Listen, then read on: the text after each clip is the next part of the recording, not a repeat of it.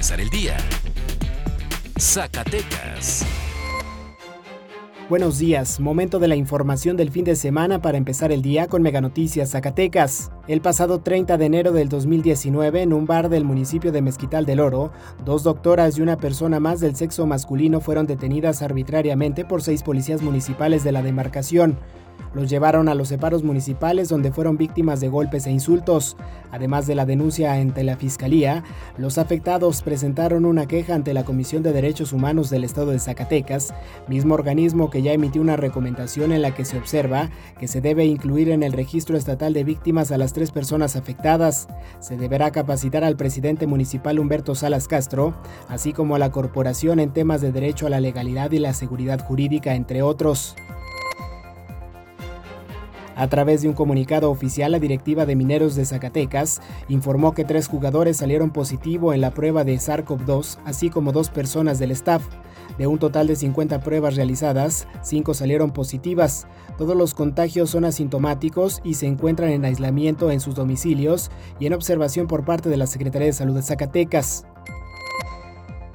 Las atenciones en el Hospital de Especialidades en Salud Mental han incrementado hasta la fecha, se contabilizan 2.000 valoraciones en esta unidad.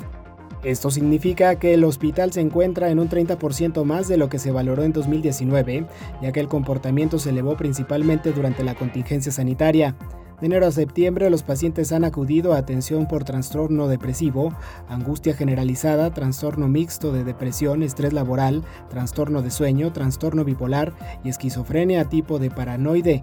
Estos serían algunos de los principales padecimientos.